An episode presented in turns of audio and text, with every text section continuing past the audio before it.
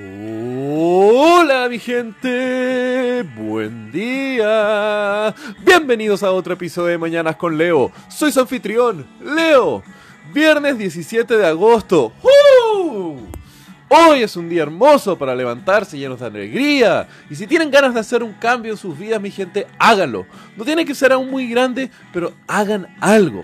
Comiencen por los pequeños pasos de los que van a llegar a ser los grandes cambios de su vida.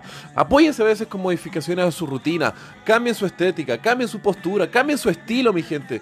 Porque saben que muchas veces esos elementos más estéticos son un muy buen complemento psicológico y emocional que ayudan a las personas en periodos de transición.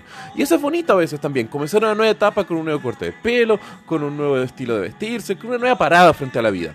Así que bueno, mi gente, denle ese cambio que ustedes querían hoy para su vida.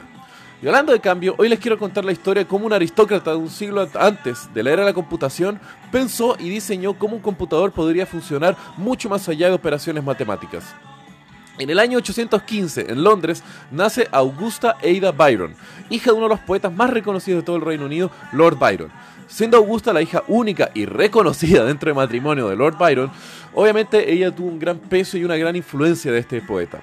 Pero más allá del apellido, Byron nunca estuvo muy presente en toda la infancia de Ada. Y para distanciar un poco a, su hija de estas tendencias poéticas y un estilo de vida medio desenfrenado, la madre de Ada estuvo toda su infancia y gran parte de su vida ah, presionándola y focalizándola para que dedique una carrera en las ciencias, la matemática y la lógica.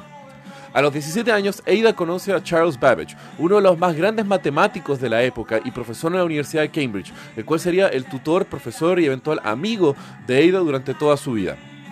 Ambos con una gran diferencia de edad, Ada teniendo 17 años cuando estuvo comenzando sus clases con Babbage, pero Babbage siempre dijo de que la joven Ada estaba a la par a él en nivel intelectual.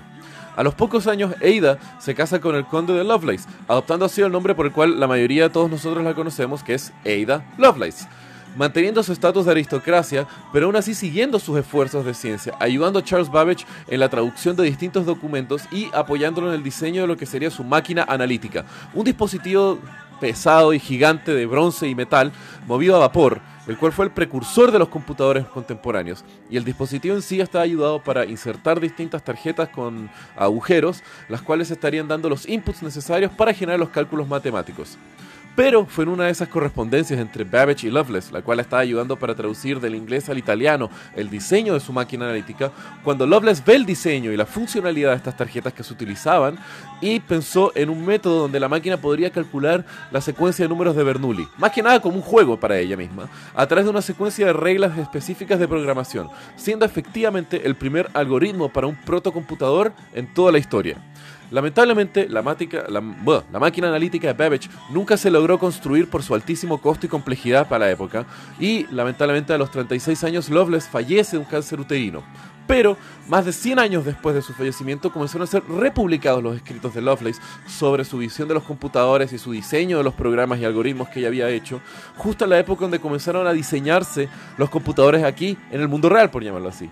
Y ahí fue cuando el valor del aporte de Lovelace fue tomado en cuenta y al mismo tiempo ahí fue cuando se le acuñó el término de haber sido la madre de la programación. Así que, bueno, mi gente, que tengan un muy buen día. Los quiero. Besos.